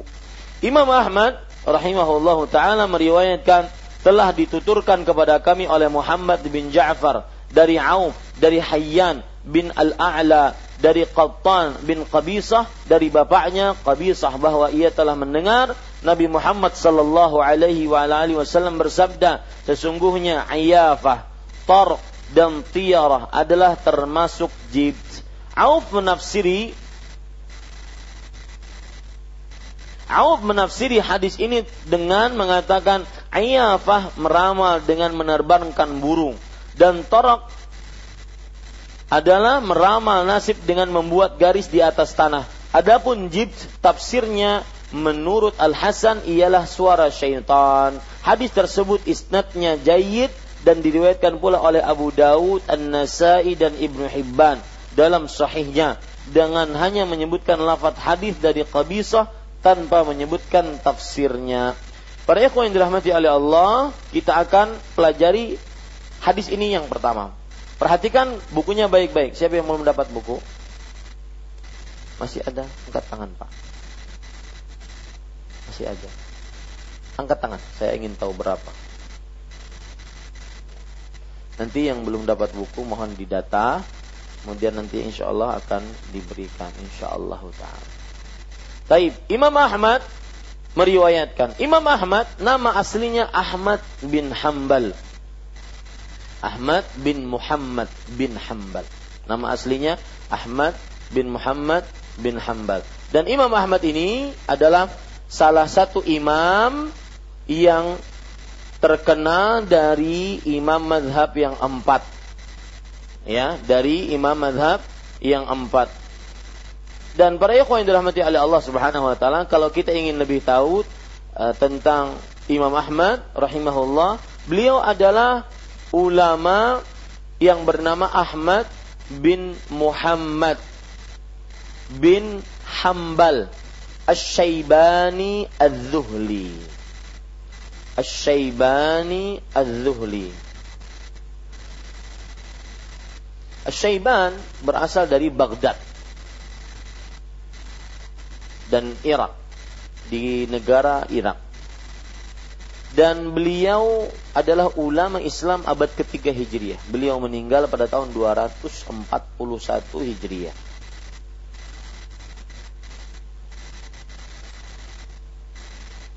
Dan para ulama menyebut Imam Ahmad bin Hanbal imamu ahli sunnati wal jamaah. Imam ahli sunnah wal jamaah. Kenapa demikian? Ada cerita. Jadi di zaman beliau di abad ketiga Hijriah pada tahun 200-an itu lagi terkenal-terkenalnya sebuah ujian bagi ulama. Ujiannya apa? Yaitu orang-orang Mu'tazilah, orang-orang yang mengedepankan akalnya. Mereka mengatakan firman Allah yang kita baca, ya Al-Qur'an yang kita baca itu makhluk. Bukan firman bukan sifat Allah tapi makhluk. Jadi maksudnya Allah buat makhluk, menciptakan makhluk, jadilah Al-Quran. Sedangkan kita ahlu sunnah meyakini bahwasanya Al-Quran itu kalamullah, sifatnya Allah wa Maka semua ulama yang mengatakan Al-Quran kalamullah, semuanya dipenjara, semuanya disiksa. Dan tidak sedikit dari para ulama ini yang penyebab kenapa beliau dinamakan Imam Ahlu Sunnah. Tidak sedikit para ulama yang mengikuti pendapat pemerintah pada saat itu. Pemerintah memaksa Al-Quran makhluk. Karena kalau kita katakan Al-Quran makhluk, maka berarti sifat Allah makhluk. Berarti Allah makhluk. Nah, ini bahayanya. Tetapi karena mereka mendewakan akal, yang penting kata mereka seperti itu. Maka banyak ulama yang mengikuti pendapat pemerintah pada saat itu. Atau ulama yang diam, tidak mau komentar. Tetapi Imam Ahmad bin Hanbal, beliau termasuk orang yang gigih memperjuangkan Al-Quran kalamullah sampai di penjara bahkan diceritakan bahwa beliau disiksa dengan pukulan cambukan yang kalau seandainya dicambuk pukulan tersebut 70 sapi mati tapi beliau tahan makanya ini penyebab kenapa beliau disebut dengan Imam ahli sunnah. Karena mempertahankan pendapat ahli sunnah wal jamaah dalam cengkeraman pemimpin yang zalim pada saat itu. Ini para ikhwah, Imam Ahmad bin Muhammad ibnu Hambal. Kemudian Imam Ahmad meriwayatkan telah dituturkan kepada kami oleh Muhammad bin Ja'far dari Auf, dari Hayyan bin Al-A'la, dari Qattan bin Qabisah, dari bapaknya Qabisah. Para ikhwah yang dirahmati oleh Allah, inilah yang disebut dengan isnad. Mata rantai perawi. Ya. Nabi Muhammad SAW meriwayatkan kepada Qabisah, Qabisah meriwayatkan kepada anaknya Qattan, Qattan meriwayatkan kepada Hayyan ibnul A'la, Hayyan ibnul A'la meriwayatkan kepada Auf, Auf meriwayatkan kepada Muhammad bin Ja'far, Muhammad bin Ja'far meriwayatkan kepada Ahmad bin Hambal. Lalu keluarlah hadis ini. Sampai ke kita sekarang. Ini yang disebut dengan apa? Isnad. ya isnad. Dan ada sekelompok orang yang terlalu berlebihan dalam masalah isnad. Mereka belajarnya harus dengan tata cara mangkul. Bagaimana itu mangkul? Mangkul itu adalah ketika sanat sudah sampai kepada Ahmad bin Hambal, mereka harus mendapati orang yang mempunyai sanat kepada gurunya. Nah, mereka hanya belajar kepada gurunya ini karena dia mempunyai sanat sampai kepada Ahmad bin Hambal. Jawabannya mudah. Wahai saudaraku, takut kepada Allah. Itu antara guru kamu dengan Imam Ahmad. Ya, siapa yang bisa menjamin sanatnya benar semua? Orangnya tidak pemabok. Orangnya hafalannya kuat. Kalau antara Ahmad bin Hambal sampai kepada Rasulullah terjamin. Ada ulama yang meneliti siapa perawi-perawinya. Antara Imam Ahmad dengan gurumu ini siapa yang menjamin? Mana buku-buku mereka? Maka jangan tertipu dengan sistem mangkul. Ya, ini para ikhwan yang dirahmati oleh Allah. Kalau ada yang bertanya, mana sanat pian yang mengajar di Masjid Imam Syafi'i? Ambil di rumah, ulun baisi sanat. Bujur. Ini para ikhwan yang dirahmati oleh Allah Subhanahu wa taala. Cuma ya begitulah bahayanya berkelompok dalam Islam akhirnya semuanya orang di luar kelompoknya itu keliru. Maka kita di Masjid Imam Syafi'i tidak ada satu kelompok pun yang menyatukan kita. Tidak ada nama, tidak ada organisasi, tidak ada ketua, ya dalam uh, yang menyatukan kita ini kecuali hanya sebatas kita ingin belajar ilmu agama berdasarkan Al-Quran dan Sunnah Rasul Sallallahu Alaihi Wasallam. Bahwa Qabisah radhiyallahu an Qabisah ini para ikhwan yang dirahmati oleh Allah adalah sahabat Rasul sallallahu alaihi wasallam. Dan beliau tidak termasuk daripada uh, sahabat yang begitu banyak meriwayatkan hadis Rasul sallallahu alaihi wasallam. Nama asli beliau adalah Qabisah bin Makhariq Al-Hilali. Qabisah bin Makhariq Al-Hilali.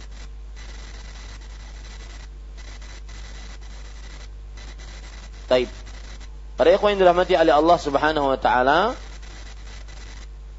Qabisa meriwayatkan dari Nabi Muhammad sallallahu alaihi wasallam sesungguhnya Iyafah. Iyafah di sini dijelaskan oleh Auf menafsiri bahwa Iyafah meramal nasib dengan menerbangkan burung. Bapak Ibu saudara-saudari yang dimuliakan oleh Allah, Iyafah adalah kebiasaan buruk dari kaum jahiliyah Arab jahiliyah yaitu meramal dengan burung. Burung asik-asik duduk di sangkarnya, burung asik-asik duduk di sarangnya diganggu. Hui, hui. Kemudian nanti burungnya terbang. Kalau ke kanan maka disebut dengan burung saneh. Saneh, apa? Saneh. Yaitu burung yang mendatangkan kebaikan. Oh, jadi berarti hajat kita apa yang sudah kita rencanakan dari mulai mungkin pernikahan, membuat toko, membangun rumah, kemudian berja, bepergian, bersafar, kemudian macam-macam hajat. Jadi mungkin kalau ke kanan. Jadi ini pertanda baik karena pergi burungnya ke kanan. Kemudian kalau dia ke kiri maka disebut barih. Barih artinya mendatangkan keburukan. Ya, atau terbalik antara barih dengan sanih. Pokoknya seperti itu. Kalau ke kiri mendatangkan keburukan, ya, maka semua hajat yang sudah direncanakan tidak jadi. Bepergian nggak jadi, nikah kada jadi, kemudian ee, membangun rumah tidak jadi, membuka toko tidak jadi, kemudian membeli motor, mobil tidak jadi, ya, dan semacamnya. Semua niat-niat tidak jadi. Kenapa? Karena dia menganggap pertanda sial karena burungnya pergi ke kiri. Yang bingung kalau burungnya ke depan. Mereka tidak jadi, ya ini keyakinan orang-orang Arab jahil ya. Mereka bingung, tidak ada tanda ke depan. Sehari ke depan, sehari ke depan, tidak ada tanda. Maka semuanya tidak jadi.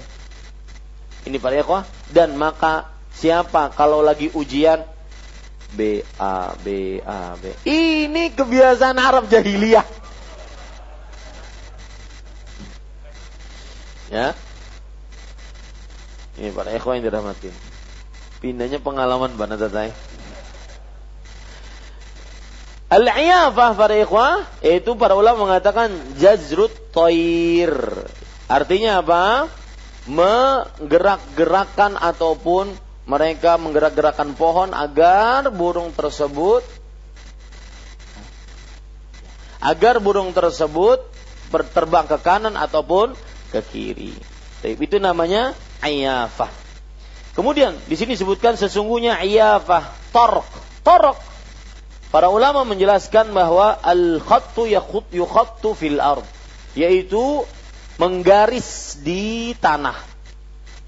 Menggaris di di tanah. Para ikhwah yang dirahmati oleh Allah Subhanahu wa taala, sebagian orang Arab dahiliyah dahulu meramal dengan garisan di tanah. Dan di zaman sekarang meramal banyak bentuknya. Ya. Saya pernah membaca tentang ramalan orang-orang Eropa. Jadi orang-orang yang katanya modern, maju, ya, picik percaya kepada ramalan. Mereka ramalnya bagaimana? Ramalnya ada kopi, kemudian habis minum kopi, kemudian dibuang, ampasnya dibuang. Itu kan bekasnya ada. Nah, kalau pina bulat-bulat, angka eh, angka, wah ini pertanda baik. Berarti ada nasib baik, duit berarti. Tapi kalau seandainya pas dibuang ampasnya itu seperti ada tanduk-tanduk, nah ini pertanda buruk. Lihat subhanallah. Serendah itu berpikir. Ya. Jadi para ikhwan yang dirahmati oleh Allah Subhanahu wa taala, ini torok adalah termasuk daripada ramalan. Jenis ramalan yang dilakukan oleh orang Arab. Para ulama mengatakan bahwa belum diketahui dengan jelas apa maksud menggambar dengan dengan e, menggaris di tanah tersebut. Bagaimana cara meramalnya? Ya, apakah kalau digaris kemudian keluar ulat berarti tanda baik? Allahu alam. Yang jelas e, Syekh Imam Ibn Uthaymin rahimahullah taala pun tidak mengetahui hakikatnya bagaimana. Yang jelas torok itu adalah menggaris di di tanah. Wallahu alam. Kemudian para ikhwan yang dirahmati oleh Allah Subhanahu wa taala dan tiarah. Tiarah ini nanti ada bab tersendiri.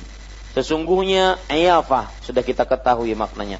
Tarq sudah kita ketahui maknanya. Dan tiarah. Tiarah adalah merasa bernasib sial ketika melihat atau mendengar sesuatu. Merasa bernasib sial ketika melihat atau mendengar sesuatu. Saya ingin cerita Pak tentang wali lagi. Ada cerita menarik. Di beberapa negeri para intel menyebar. Coba tuh jamaah di sana. Uh, selidiki. Jadi kamu jamaah di di, di di kajiannya. Apa yang mereka bicarakan? Jangan-jangan mereka membicarakan pemberontakan, revolusi dan semisal. Coba jadi jamaah di sana. Habis itu si Intel ini pulang pergi ke komandannya. Tenang komandan. Mereka tidak akan macam-macam. Kenapa? Karena mereka yang bicarakan semuanya di angkasa. Yang mereka bicarakan semuanya bukan di atas bumi. Kenapa? Karena sebagian orang-orang yang berbicara tentang wali-wali Allah, ada wali Allah yang mengelilingi bumi. Tawaf bumi. Ya tenang komandan, bahwasanya mereka tidak pembicaraan mereka bukan di atas bumi, pembicaraan mereka di angkasa. Ya.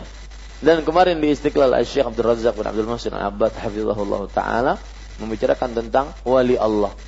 Di antaranya yaitu kalau kita orang biasa, kita yang memutari Ka'bah.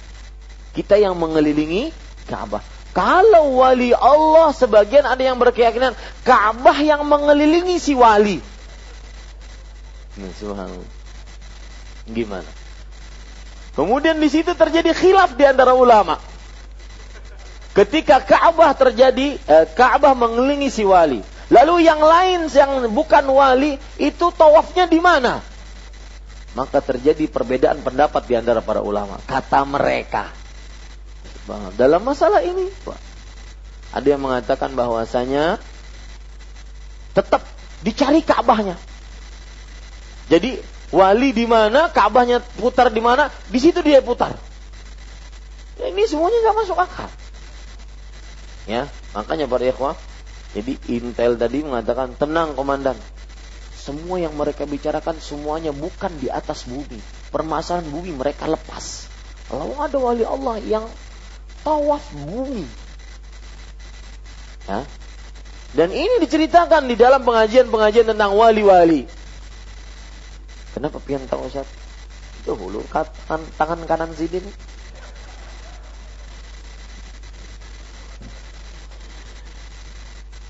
Tiara adalah merasa bernasib sial ketika melihat, mendengar, atau mengetahui sesuatu. Misalkan, di atas rumah ada burung hantu, merasa ada yang buruk. Di atas langit ada gagak hitam. Oh, itu ada yang meninggal tuh. Ya. Pas bujuran meninggal. Nah, kita katakan, ya Pak. Bagaimana kita meyakininya? Orang meninggal itu dengan takdir Allah sudah selesai. Ada burung gagak hitam atau kuning terserah. Takdir Allah sudah sampai pada sidik.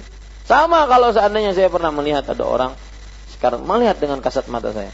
Ada orang sekarat susah meninggalnya susah. Ini menghadangi ada orang yang dihadangi nih ya. Sekali datang, nang dihadangi itu datang. Kemudian dia dia latak sini. Habis itu langsung ini enggak asyhadu alla langsung terus sebar Tuhan wali sih demi Nang dihadang ini wali. Ah kita katakan ya jangan. Itu semua sesuai dengan takdir Allah. Dan di situ ujiannya. Kita beriman kepada takdir atau beriman kepada kekuatan orang ini. Di situ ujiannya. Ini para ikhwan yang dirahmati oleh Allah. Jadi tiara adalah merasa bernasib sial ketika melihat sesuatu. Ketika membuka toko pagi-pagi ada kucing pincang, picak. Maka jarang beli toko, tutupin hari ini. Ada jadi kita berjualan. Kenapa? Karena merasa sial. Ketika ingin beli motor second, ya, yang ditakuni apa? Nomor mesin, subah, nomor mesin ditakuni, ditakuni kepada orang. Yang menjawab ini wali syaitan. Bukan wali Allah. Ya. Kecuali kalau Sidin memang pembuat mesinnya ini mesin aku nang mau olah dan ini tahun sekian itu bukan itu bukan pengetahuan akan hal gaib karena Sidin tahu memang para ikhwan dirahmati oleh Allah Subhanahu wa taala. Kemudian tiara dengan kucing ketika tertabrak kucing, merasa ada sugesti dalam dirinya bahwa ini motor, ini mobil sudah tidak nyaman disetir. Ya, merasa sial karena menabrak kucing. Akhirnya dibuang kesialannya dengan ditabrakkan kepada pohon pisang. Ulun takuni kenapa pohon pisang yang pian pilih? Bukan pohon kelapa. Apa standarisasinya coba? Kalau standarnya adalah pohon pisang itu dari akarnya sampai ujungnya bermanfaat, maka kelapa pun seperti itu. Bermanfaat. Nah ini para ikhwan dirahmati oleh Allah. Termasuk tiara dan nanti kita akan bahas ini dalil-dalilnya. Saya akan hanya menyebutkan contoh-contohnya. Tiara adalah seorang lelaki yang istrinya hamil tidak boleh sang laki ini mancing. Bujur kada? Ada keyakinan seperti itu? Ada. Ya, mancing. Mungkin kalau sananya ada yang menjelaskan kepada kita, kalau keasikan maunjun, maka nanti lupa istrinya sedang mau melahirkan. Itu mungkin masih bisa dipahami. Yang ada adalah keyakinan gaib keyakinan di luar kebiasaan manusia, yaitu apabila mancing maka akan keguguran. Apa hubungannya? Mau unjur lawan kuburan? Tidak ada hubungannya. Ini namanya apa? Tiarah. Pengertiannya tadi apa? Merasa bernasib sial ketika melihat atau mendengar sesuatu. Contoh yang lain juga merasa bernasib sial dengan hari. Hari baik, hari buruk, bulan baik, bulan panas, bulan dingin. Ulu ingat banget tentang masalah bulan nih.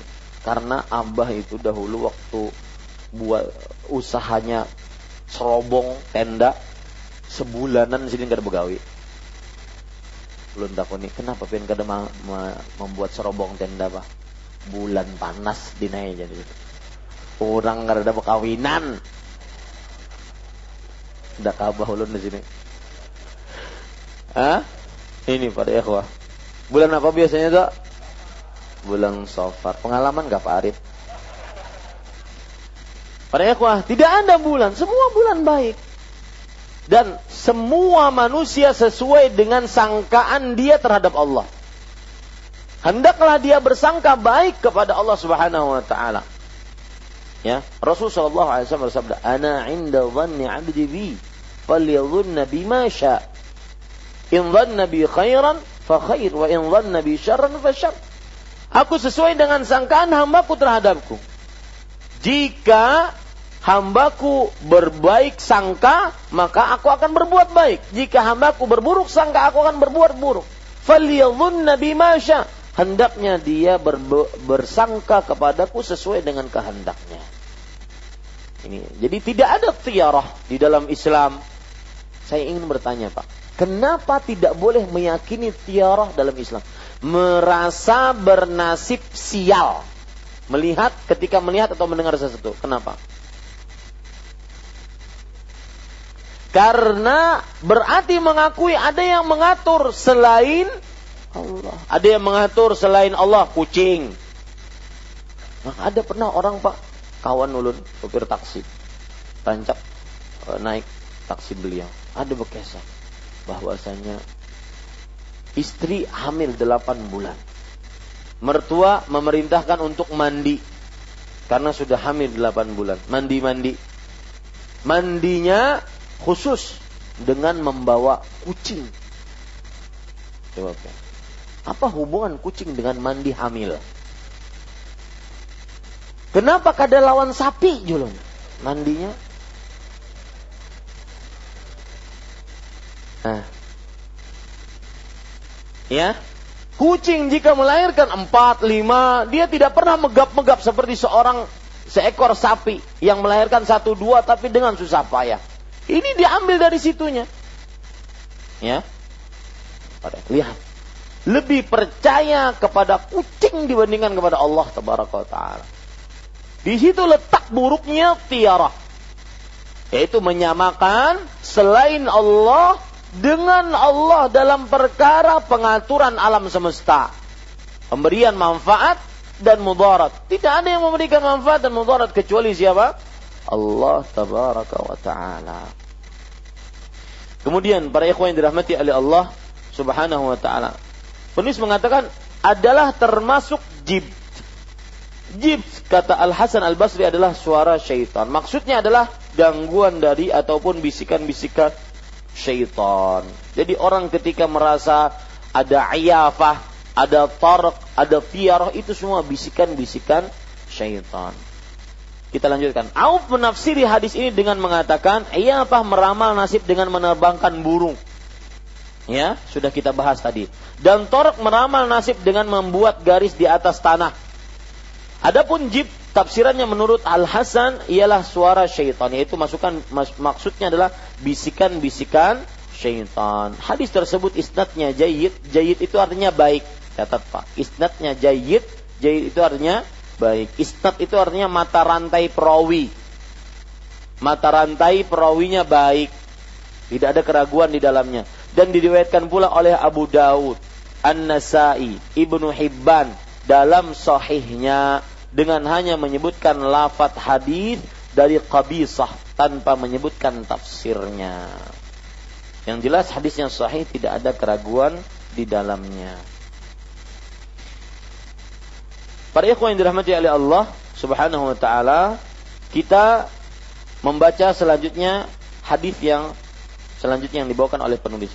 Qala rahimahullah wa an ibni Abbas radhiyallahu anhu qala qala Rasulullah sallallahu alaihi wasallam man iqtabasa syu'batan minan nujum faqad iqtabasa syu'batan minas sihr. Zada ma zad rawahu Abu Dawud bi isnadin sahih.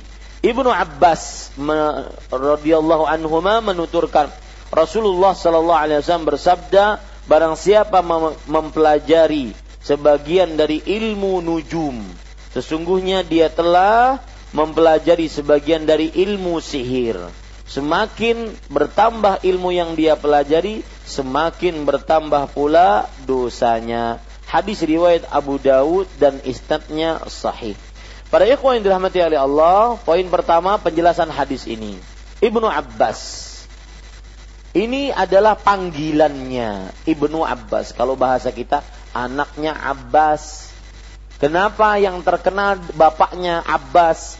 Karena bapaknya ini adalah paman Rasulullah. Abbas bin Abdul Muttalib. Uh, bukan paman, siapa? Iya paman ya. Paman Rasulullah Shallallahu Alaihi Wasallam. Anak kakeknya. Ya, paman Rasulullah SAW. Eh, saudaranya Abdullah, saudaranya bapaknya Nabi Muhammad Sallallahu Alaihi. Abbas bin Abdul Muttalib. Makanya terkenal anaknya dengan dikaitkan dengan bapaknya Ibnu Abbas. Ya, uh, anaknya Abbas radhiyallahu anhu. Dan para ikhwan yang dirahmati oleh Allah Subhanahu wa taala, Abbas ini radhiyallahu anhu adalah uh, sahabat Rasulullah, paman Rasulullah SAW dan anaknya terkenal yaitu anak Ibnu Abbas ini anaknya Abbas nama aslinya adalah Abdullah. Nama aslinya siapa? Abdullah. Ya.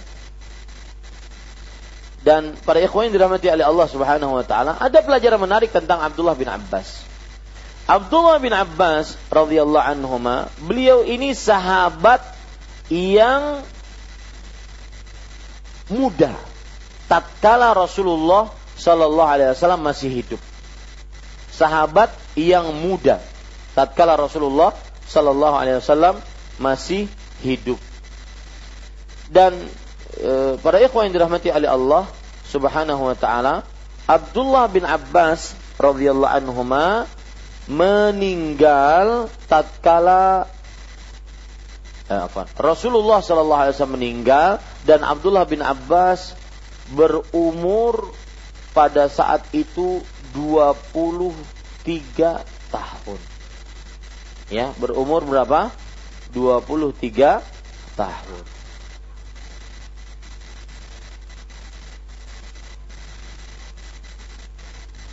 Dan beliau terkenal dengan habrul ummah, ulamanya umat Islam. Jadi sahabat-sahabat semua belajar kepada beliau, hampir semua belajar kepada beliau. Kemudian terkenal dengan juga gelar turjumanul Quran, ahli tafsir di generasi sahabat. Ahli tafsir di generasi sahabat. Beliau lahir tiga tahun sebelum hijrah. Oh berarti salah saya. Kalau tiga, lahir tiga tahun sebelum hijrah, Nabi Muhammad SAW meninggal, umur beliau berapa? Hah? 13 tahun. Jadi lahir tiga tahun sebelum hijrah, sedangkan setelah hijrah Nabi Muhammad SAW masih hidup berapa tahun? 10 tahun. Nabi Muhammad SAW tinggal di kota Madinah berapa tahun? 10 tahun. Sedangkan Abdullah bin Abbas lahir tiga tahun sebelum Nabi tinggal di kota Madinah. Berarti 10 tambah 3, 13 tahun. Nah, ini menunjukkan bahwa Abdullah bin Abbas sahabat yang masih muda di zaman Rasul Ini yang ingin saya ambil pelajaran. Bapak-bapak yang hadir di majelis ini, ibu-ibu yang hadir di majelis ini, pikirkan juga anak-anak kita. Ya, anak-anak kita, pikirkan. Mereka bisa menjadi neraka kita. Na'udzubillah, bisa menjadi surga kita. Maka jangan mau masuk surga sendirian anak-anaknya tidak diperhatikan. Bawa anak-anak ke sini. Dekatkan mereka dengan orang-orang saleh. Kenalkan mereka dengan orang-orang saleh. Ya. Karena belajar di masa muda itu tidak sama dengan belajar di masa tua. Maka para ikhwan yang dirahmati oleh Allah, dan juga saya berpesan, jangan pernah mengulangi kesalahan dua kali. Kalau dikala kita berumur 30, 40, 50 masih terbata-baca baca Quran, anak kita jangan pernah jadikan seperti itu. Ya. Jangan pernah katakan kada apa-apa, abahnya aja kada kayak itu. Abahnya aja kayak itu juga. Jangan. Jangan pernah lakukan yang sama. Kemudian pesan dari Abdullah bin Abbas ini ada perkara menarik bahwa belajar di masa muda tidak sama dengan belajar di masa tua. Di suatu ketika Abdullah bin Abbas punya kawan. Ini pernah saya ceritakan di sini, terutama di pelajaran Bulughul Maram malam Selasa. Abdullah bin Abbas punya kawan. Abdullah bin Abbas mengajak kawannya ini untuk belajar ilmu agama kepada sahabat-sahabat yang tua-tua.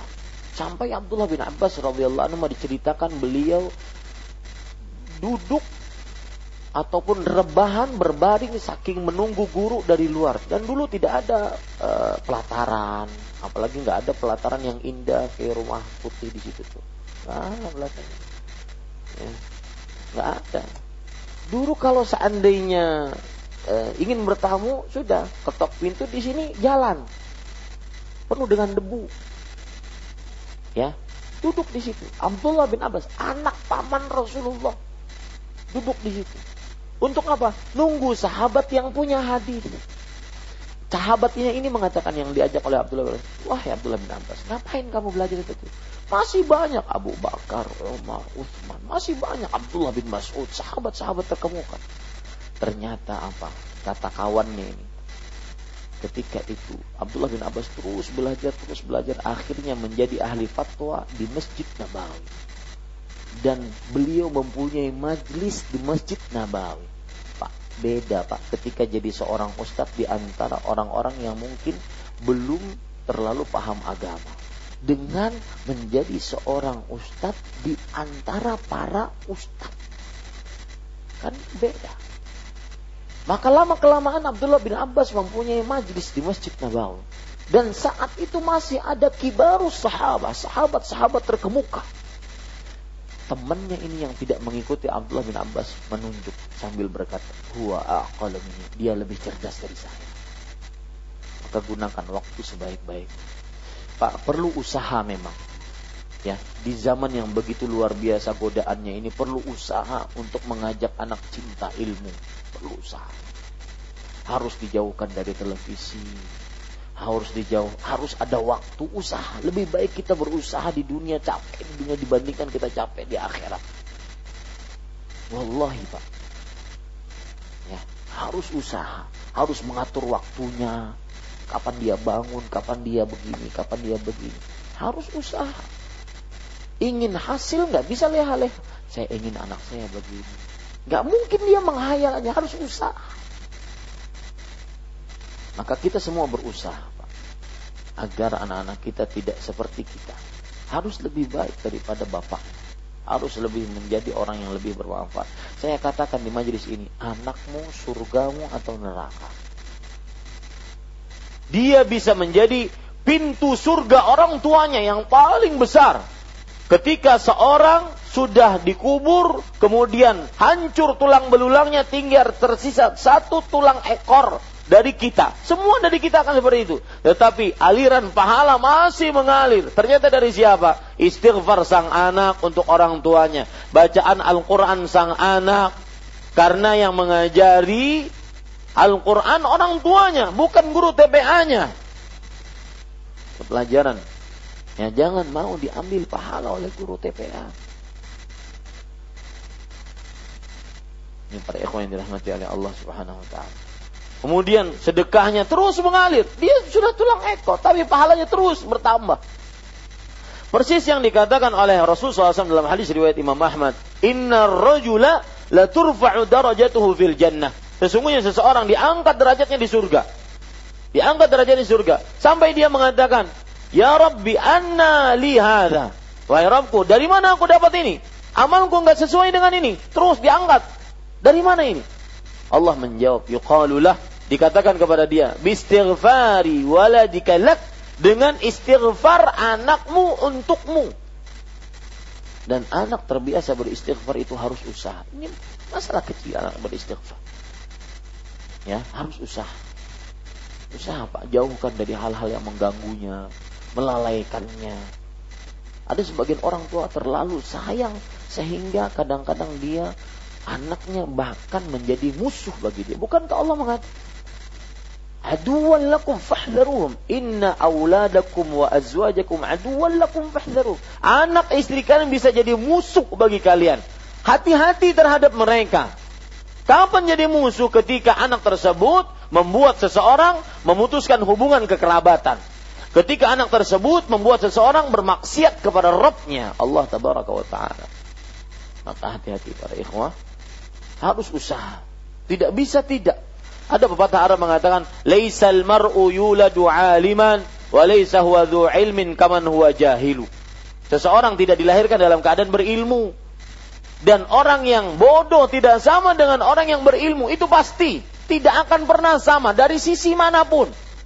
Dari bicaranya, akidahnya, ibadahnya, muamalahnya, akhlaknya tidak akan pernah sama. Yang berilmu dengan orang yang tidak berilmu. Dan ilmu yang dimaksud di sini adalah ilmu agama tidak akan manfaat pak setinggi apa pun sekolahnya ini kadang-kadang sudah ngaji ngaji Al-Quran hadis tetapi dia ingin anaknya terlalu konsen dengan ilmu umum. Yang itu tidak akan ditanya nanti di hari kiamat. Tidak akan ditanya. Yang ditanya adalah pertanyaan-pertanyaan yang berkaitan dengan agama. Maka harus usaha pak. Harus dirubah e, tata cara memanage keluarga. Terutama hal-hal yang melalaikan melalaikan manusia. Jangan pernah kita berpikir, ah kena ganal bisa aja. Nggak bisa. Ya, tidak bisa seperti itu. Harus ada usaha.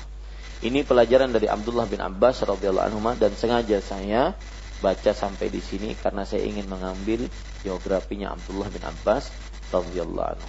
Insyaallah kita lanjutkan pada kesempatan yang akan datang. Wallahu alam. Dan saya beritahukan kepada para jamaah sekalian, waktu kita mempelajari kitab tauhid sebelum Ramadan ini tinggal satu kali pertemuan lagi. Sedangkan di awal Juni itu akhir bul bulan malam Kamis bulan Syaban. Tanggal kira-kira tanggal 1 Juni. Ya, 1 Juni itu malam Kamis terakhir di bulan Syaban. Ya, entah akan diisi dengan kitab tauhid atau diisi dengan uh, kajian umum atau lebih tepatnya tablik akbar tentang persiapan bulan Ramadan nanti kita akan lihat bagaimana bagusnya demikian mudah-mudahan bermanfaat dan pengumuman untuk ibu-ibu saudari-saudari sekalian bahwa besok eh, pelajaran untuk ibu-ibu diliburkan karena ada saya ada safar. Wallahu alam wa sallallahu nabi Muhammad walhamdulillahirabbil alamin. Ada yang ingin bertanya satu dua orang dari apa yang telah disebutkan?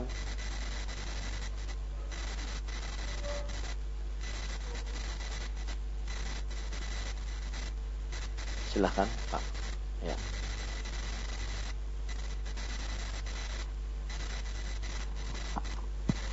Bismillah e, di zaman sekarang ini kita selalu e, terbiasa dengan kisah-kisah atau hal-hal yang mungkin ketika kita tidak tahu dulu sampai sekarang itu kisah itu selalu istilahnya happy ending Ustaz. Tadi disebutkan bahwa Allah tidak akan menzalimi hambanya yang bertawakal kepada Allah kepada hamba-hambanya yang selalu e, mengagungkan Allah. Nah sementara kita juga ada mendengar kisah-kisah para sahabat sebagaimana Abu Kilabah di akhir hayatnya beliau buntung, matanya picak terus meninggal e, sendirian. Terus juga ada kisah e, cucu Rasulullah yang beliau mati dengan cara menggenaskan. Nah, itu kadang dari sudut pandang manusia itu sesuatu yang sangat tidak bahagia, tidak happy ending. Nah, kita sebagai kaum muslim bagaimana cara mandangnya sesuatu yang mungkin kalau orang-orang awam yang nggak paham agama itu itu sesuatu yang buruk buruk padahal di sisi lain kalau kita mengetahui si, e, histori jalan ceritanya itu adalah sesungguh kita iri dengan mereka. Mohon ya. Iya, e, pertama koreksi Abu Kilabah bukan sahabat Rasulullah, tetapi tabi'i. Beliau adalah e, sahabatnya Abdullah bin Abbas atau lebih tepatnya murid Abdullah bin Abbas, Abdullah bin Zaid al-Jarmi, Abu Kilabah. Di akhir hayat beliau, beliau buntung, kakinya buntung, kedua tangannya buntung, matanya rabun, e, dengarannya lemah, kemudian anak yang biasa mengurus beliau yang masih kanak-kanak yang biasa meminumi, memakani, mewudui beliau itu dimakan binatang buas. Akhirnya beliau pun meninggal dalam keadaan sesudah mendengar kabar sang anak tersebut. Nah, ini bagaimana menjelaskannya kepada kaum muslimin bahwasanya orang yang beriman dia akan senantiasa mendapatkan husnul khatimah, kemudian akhir hidup yang baik. Maka jawabannya sangat mudah bahwa husnul khatimah atau akhir kehidupan yang baik tidak selalu dengan ke, ke, diukur dengan kenikmatan duniawi. Nah, gitu. Itu cara menjawabnya. Seperti Abu Qilabah, beliau meninggal tatkala sesudah rela dengan apa yang Allah perbuat pada dirinya dan ini tamparan keras bagi orang-orang yang sering mengeluh dengan kehidupan dunia. Bayangkan antum Abu Qilabah kedua dan ini disebutkan ceritanya sahih dalam kitab As-Siqat yang ditulis oleh Ibnu Hibban radhiyallahu anhu rahimahullah bahwa kedua kakinya buntung, kedua tangannya buntung, matanya rabun, kemudian telinga pendengarannya lemah. Kemudian beliau memiliki anak yang masih kanak-kanak yang mengurus beliau dan beliau rela dengan apa yang Allah telah takdirkan untuknya. Keadaan beliau seperti itu, anaknya dimatang, dimakan binatang buas. Akhirnya setelah rela tersebut Allah mewafatkannya.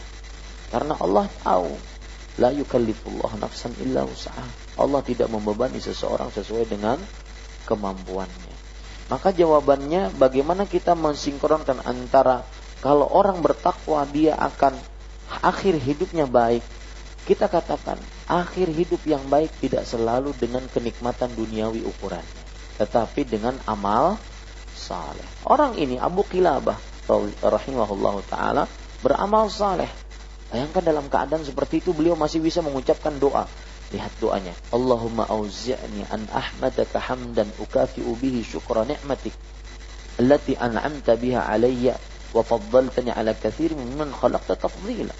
Ya Allah, berikan aku petunjuk untuk bisa bersyukur atas apa yang telah Engkau berikan kepada aku dan atas apa yang telah Engkau uh, tinggikan aku dibandingkan kebanyakan manusia. Sampai sang tentara yang mendatangi beliau yang berjaga di tepi pantai mengatakan kepada Abu Kilabah ini, "Nikmat apa yang kau dapatkan dari Allah?" Tanganmu buntung, kakimu buntung, matamu rabun, telingamu pendengarannya lemah. Nikmat apa? kamu bisa bersyukur apa? Ya. Dan ini seperti yang saya katakan, tamparan keras kepada orang-orang yang sering mengeluh. Mengeluh di hadapan manusia, menceritakan kehidupan dia, menceritakan kekurangan dia. Jangan pernah mengeluh di hadapan manusia. Dia pun punya keluhan. Mengeluhlah di hadapan Allah. Lihat Nabi Yusuf alaihissalam ketika dipisahkan dari bapaknya. Beliau mengatakan, Innama ashku wa huzni ilallah. Aku adukan kesedihanku dan kegelisahanku kepada Allah Subhanahu wa taala. Maka para ikhwah yang dirahmati oleh Allah, beliau kemudian ketika itu mengatakan, kalau seandainya hali, ada halilintar menyambarku, air bah menenggelamkanku, bumi menelanku, aku tidak akan pernah mengurangi ucapan tersebut dari lisanku atas nikmat Allah yang telah aku berikan, yang telah Allah berikan kepada aku. Apa itu nikmatnya? Bisa yang dengannya dia bisa bersyukur. Ini para ikhwan yang dirahmati oleh Allah Subhanahu. Jadi jawabannya mudah. Mensinkronkannya jelaskan kepada kaum muslimin bahwa akhir hidup yang baik tidak mesti harus dengan diukur dengan kenikmatan duniawi. Tetapi yang menjadi ukuran adalah apa? Amal saleh. Dia diwafatkan tatkala beramal saleh atau tatkala beramal faleh. Beramal saleh atau beramal buruk itu yang menjadi ukuran. Meskipun mungkin dalam keadaan menderita. Lihat tadi Abu Ubaidah bin Jarrah. Ya, beliau ketika mencabut besi yang nancap di sini, beliau mencabutnya dengan gigi. tatkala dicabut pertama gigi serinya ini patah. Ya, gigi kelincinya, tania itu patah. Yang kedua kan ada dua. Dicabut oleh Abu Bakar nggak bisa. Dicabut oleh Abu Ubaidah bin Jarrah patah yang kedua. Dua-duanya. Sampai Abu Bakar As-Siddiq mengatakan, aku tidak pernah melihat ompong yang paling indah dibandingkan Abu Ubaidah ibn al-Jarrah radhiyallahu. Lihat, itu nikmat. Itu keindahan ya, yang didapatkan oleh seseorang. Wallahu a'lam. Apakah ada ilmu laduni? Saya akan bahas secara uh, mendetil nanti ilmu laduni. Sebagian ada ulama mengatakan ada ilmu laduni. Diambil dari kata-kata wahabli min ladunka rahmah dan berikan kepadaku dari ladunmu rahmat. Ladun ini artinya adalah dari sisimu. Maka disebut ada ilmu laduni. Ya, tapi di sini ada penjelasan apabila yang dimaksud ilmu laduni adalah menjurus kepada hal-hal yang mensyirikan Allah seperti mengaku mengetahui akan hal gaib, menyembuhkan penyakit dan semisalnya maka ini termasuk daripada ilmu laduni yang menyimpang. Tadi disampaikan bahwa istighfar bacaan Al-Quran dari anak akan sampai kepada orang tuanya sebagai amal jariah. Bagaimana dengan mengirim bacaan surat Yasin untuk orang yang sudah meninggal? Apakah hal ini dibolehkan? Para ikhwah, perhatikan baik-baik. Membaca beramal soleh dari seorang anak kepada orang tuanya, maka Rasulullah Shallallahu Alaihi Wasallam mengatakan, Inna auladakum min kasbikum Sesungguhnya anak-anak kalian itu adalah usaha kalian. Artinya anak yang dia lakukan oleh si anak ini, si anak ini yang yang dilakukan oleh anak ini adalah hasil dari orang tuanya. Maka apa pun yang dilakukan oleh anak tersebut, orang tuanya akan mendapatkan ganjarannya ataupun balasannya kalau seandainya apa yang dilakukan oleh anak tersebut adalah dosa. Nah, oleh karenanya sebagian ulama berpendapat seperti Imam Ahmad, rahimah, uh, Imam Ash, uh, Imam Ahmad berpendapat bahwasanya bacaan Al-Qur'an dari seseorang yang hidup untuk orang yang meninggal sampai. Tapi ini pendapatnya Imam Ahmad. Imam Asy-Syafi'i rahimahullah mengatakan tidak sampai. Kenapa? Karena Allah berfirman, "Wa anna laisa lil insani illa ma sa'a." Bahwa manusia tidak memiliki kecuali yang dia usahakan otomatis apa yang diusahakan oleh manusia itu saja yang akan sampai kepadanya pahala. Makanya kalau ada orang baca Al-Quran kepada orang yang sudah meninggal, menurut Imam Syafi'i tidak sampai. Menurut Imam Ahmad sampai. Khilaf di antara ulama dari semenjak dahulu. Ya, tetapi yang belum ada contohnya ketika bacaan tersebut dibatasi dengan waktu 1, 2, 3, 4, 10, 40, 70. Maka ini tidak disepakati oleh para ulama, tidak ada di zaman Rasulullah sallallahu alaihi Yang dibicarakan oleh para ulama, apakah bacaan Al-Quran sampai? Adapun dibatasi dengan satu, dua, tiga, maka ini belum ada di dalam kitab-kitab para ulama dari imam yang empat tersebut. Cari saja, cari, nggak akan pernah dapat. Karena memang tidak pernah dibicarakan oleh para ulama. Yang mereka bicarakan, mereka membicarakan apakah bacaan Al-Quran sampai. Adapun dibatasi dengan hari, maka itu belum dibicarakan oleh para ulama. Kalau belum dibicarakan oleh para ulama dari madhab yang empat, maka tidak akan pernah anda dapatkan hadis-hadisnya. Wallahu a'lam. Nah, apalagi pengkhususan surat tertentu, ini butuh dalil. Pengkhususan surat tertentu. Karena yang dibicarakan oleh para ulama adalah bacaan Al-Quran sampai atau tidak. Entah suratnya apa, suratnya apa. Wallahu a'lam. Apalagi kadang-kadang para ikhwan yang dirahmati oleh Allah Subhanahu wa taala, kadang-kadang seseorang misalkan bersedekah. Ini biasanya hari Jumat sedekah. Kemudian dibaca oleh pengumum yang memberikan pengumuman. Maka si fulan bersedekah 5000 pahalanya untuk orang tuanya. Mohon dibacakan surat tertentu. Ini pertama sedekahnya dibicarakan, diumum-umumkan 5000 ha pulang. Ya. Kalau ingin dia bersedekah, selesai masukkan sedekah, habis itu dia niatkan pahalanya untuk orang tuanya. Dan ini lebih utama, lebih sesuai dengan hadis Rasul. Dalam hadis riwayat Bukhari, Rasul Shallallahu Alaihi Wasallam ditanya, Ya Rasulullah, inna ummi uftulitat wa inni adhunnuha in takallamat tasaddaqat afa atasaddaqu anha wahai Rasulullah sesungguhnya ibuku meninggal tiba-tiba dan aku kira kalau ibuku bisa berbicara sebelum meninggal maka dia berniat untuk bersedekah. Apakah aku bersedekah atasnya? Maka kata Rasulullah SAW tasaddaq anha. Bersedekah atasnya artinya pahalanya sampai kalau sedekah. Nah, ini pahala-pahala yang lain dari memberikan amalan-amalan. Jadi di sana terjadi perbedaan pendapat di antara para ulama, apakah sholat atas orang sudah meninggal sudah sampai pahalanya, puasa atas orang meninggal, sedekah, haji, umroh, baca Quran. Ini semua pembicaraan tertentu yang tidak boleh seseorang seasalnya berbicara. Ya. Begitu demikian. Kita cukupkan dengan kafaratul majlis. Subhanakallah hamdik. Asyhadu an la ilaha illa anta astaghfiruka wa atubu ilaik. Warahmatullahi wabarakatuh.